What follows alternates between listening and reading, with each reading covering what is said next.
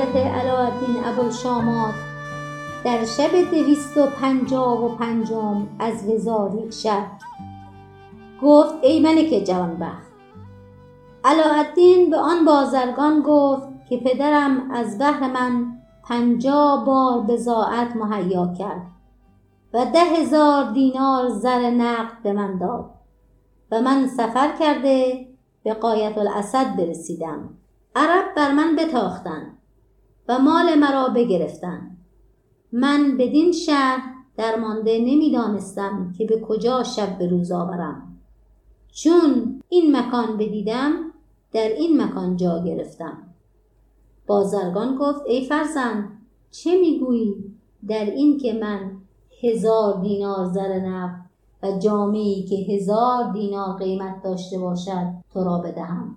علاءالدین گفت اینها را به چه سبب به من خواهی داد؟ بازرگان گفت این پسر که می‌بینی پسر برادر من است. و پدر او جز او پسری نداشت. و مرا نیز دختری است که جز او دختر ندارم. و او را نام زبیده و در حسن و جمال به شهر اندر شهره است. من آن دختر به دو تزویج کردم. و این پسر او را دوست می داشت. ولی دخترک این را ناخوش می داشت. این پسر به سه طلاق سوگند خورد و از جفت خیش جدا گشت. پس از آن همه مردمان نزد من بفرستاد که من دختر به رو رد کنم. من گفتم تا محلل نباشد این کار صحیح نیست. و با پسر متفق شدیم که مردی قریب را محلل قرار دهیم. تا از برای ما در این کار ننگ و سرزنش نباشد. پس تو چون قریب هستی با ما بیا که دختر به تو تزویج کنیم و تو یک شب در نزد او به روز آور. چون صبح درآید او را طلاق ده و زر و مالی که گفتم از من بستان. علاءالدین با خود گفت یک شبه با دخترکی در خانه و خوابگاهی به سر بردن بهتر از این است که در کوچه ها و دهلیزهای مساجد شب را به روز آورم پس برخواسته با ایشان به سوی خانه قاضی رفت. چون قاضی به علاءالدین نظر کرد او را جوانی معقول یافت. با پدر دختر گفت چه قصد داری؟ بازرگان گفت همی خواهم که این جوان را از برای دختر خود محل قرار دهم. ولکن حجتی به ده هزار دینار از بابت مهر بنویس که اگر این جوان امشب در نزد او به روز آورده بامدادان طلاقش دهد من او را هزار دینار نقد و جامعه به قیمت هزار دینار و استری به هزار دینار ببخشم. و اگر دخترک را طلاق ندهد ده هزار دینار وجه مهر بشمارد.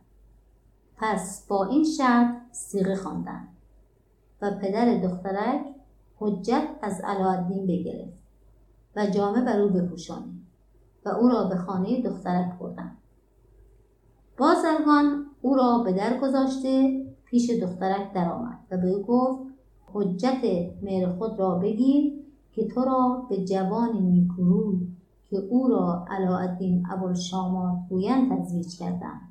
پس علاءالدین را به او سپرد و حجت بدو داده به خانه خود بازگشت.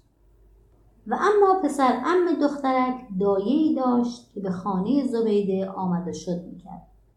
به دایه گفت ای مادر اگر زبیده دختر امم آن جوان نیکوروی ببیند پس از آن مرا قبول نخواهد کرد. من از تو همی خواهم حیلتی کرده دخترک را از آن جوان من کنی. دایه گفت به جوانیت سوگند که آن پسر را نگذارم به دخترک نزدیک شود. آنگاه دایه پیش علاءالدین آمده به او گفت ای فرزند من از بهر خدا تو را پند می‌دهم. پند مرا بپذیر و به این دختر نزدیک مشو و او را بگذار تنها بخوابد و تو دست بر او منه و بدون نزدیک مرو.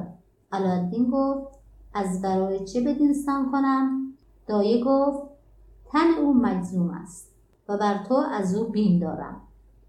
مبادا ناخوشی او تو را نیز بگیرد و جوانی و خوبرویی تو به افسوس تلف شود.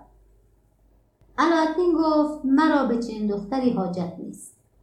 پس از آن دایه به نزد دختر درآمد و به او نیز همان گفت که به علاءالدین گفته بود. دخترک گفت من به چنین شویی نزدیک نخواهم شد و شب او را تنها بگذارم که بامدادان از پی کار خود رود پس زبیده کنیز بخواست و به او گفت که سفره برداشته به نزد آن پسر ببر که تعام بخورد. پس کنیزک سفره تعام در پیش علادین بگذاشت. علادین چندان بخورد که سیر گشت. پس از آن به تلاوت نشسته و به آواز نیکو سوره یاسین همی خواند. پس دخترک گوش به آواز او داده دید که او را آواز به داوود همی ماند. با خود گفت خدا عجوزک را بکشد که به من گفت این جوان گرفتار جزام است. کسی را که جزام گرفته باشد آواز او بدین سان نمی شود. سخن عجوزک در حق این جوان دروغ است. پس از آن دخترک عود برداشته تارهای او را راست کرده به آواز طرب انگیز که پرنده را در هوا نگاه می داشت این دو بیت برخان تو اگر به حسن دعوی بکنی گواه داری که کمال سر بستان و جمال ماه داری. به یکی لطیفه گفتن ببری هزار دل را. نه چنان لطیف باشد که دلی نگاه داری.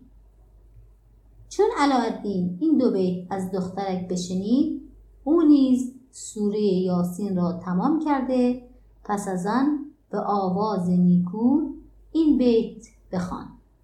ای که ز دید غایبی در دل ما نشسته ای حسن تو جلوه می کند این همه پرده بسته ای پس دختر را مهر بر او بجنبید. برخواسته پرده برداشت. چون علاءالدین او را بدید این دو بیت برخوان. تو از هر در که بازایی بدین خوبی و رعنایی. دری باشد که از رحمت به روی خلق بگشایی.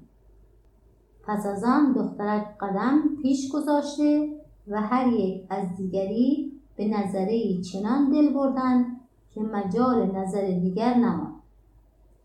چون تیر قمزگان دخترک در سینه علاءالدین جای گرفت این دو بیت بخوان. متناسبند و موزون حرکات دلفریبت. متوجن بر ما سخنان بی حسیبت عجب از کسی در این شهر که پارسا بماند مگر او ندیده باشد رخ پارسا فریبت. پس چون دخترک به علاءالدین نزدیک رسید و در میان ایشان دو گامی بیش نمان علاءالدین این دو بیت برخواند. تو درخت خوب منظر همه میوهای ولکن چه کنم به دست کوته که نمی‌رسد به سیبت؟ پس چون دخترک در برابر علاءالدین بایستاد علاءالدین گفت از من دور شو تا ناخوشی تو مرا فرو نگیرد. دخترک آسین برزده ساعد سیمین بنم پس از آن دخترک گفت تو نیز از من دور شو که جزام تو مرا نگیرد. علادین گفت تو را که گفت که من مجزوم هستم؟ دخترک گفت از عجوز این حدیث شنیدم. علادین گفت مرا نیز عجوز گفته که تو ناخوشی برست داری. پس علادین چاک پیراهن یک سو کرد تنی چون نقره خام به دو بنمود. آنگاه دخترک او را به سینه در کشید و آن شب را به شادی و طرب به روز آوردند. چون روز برآمد علادین به او گفت افسوس از عیشی که ناتمان ما دخترک گفت قصد تو از این سخن چه بود؟ علادین گفت ای خاتون مرا با تو ساعتی بیش نمانده. پس از آن از هم جدا خواهیم شد. دخترک گفت این سخن از که شنیدی؟ علادین گفت پدرت ده هزار دینار مهر تو از من حجت گرفته. اگر امروز مهر ندهم مرا در خانه قاضی به زندان اندر کنم. اکنون دست من از یک درم کوتاه است. دخترک گفت یا سیدی زن از آن تو و طلاق گفتن به رضای شوهر است. علادین گفت طلاق گفتن با من است ولکن مرا چیزی نیست که مهر ادا کنم. پس دختر گفت کار آسان شود. دل بد مکن و باک مدار و از هیچ چیز حراس مکن. ولکن تو این یکصد دینار از من بستان. اگر مرا جز این چیزی بودی نثار تو می‌کردم. ولی جز این یکصد دینار چیزی ندارم. که پدرم از محبتی که با پسر ام من دارد تمام مال خود را از نزد من به خانه او برده. تا اینکه زیورهای مرا نیز با خود برده. و چون فردا پدرم از سوی شهر رسول پیش تو فرستد چون قصه به دینجا رسید بامداد شد و شهرزاد رود داستان فرود است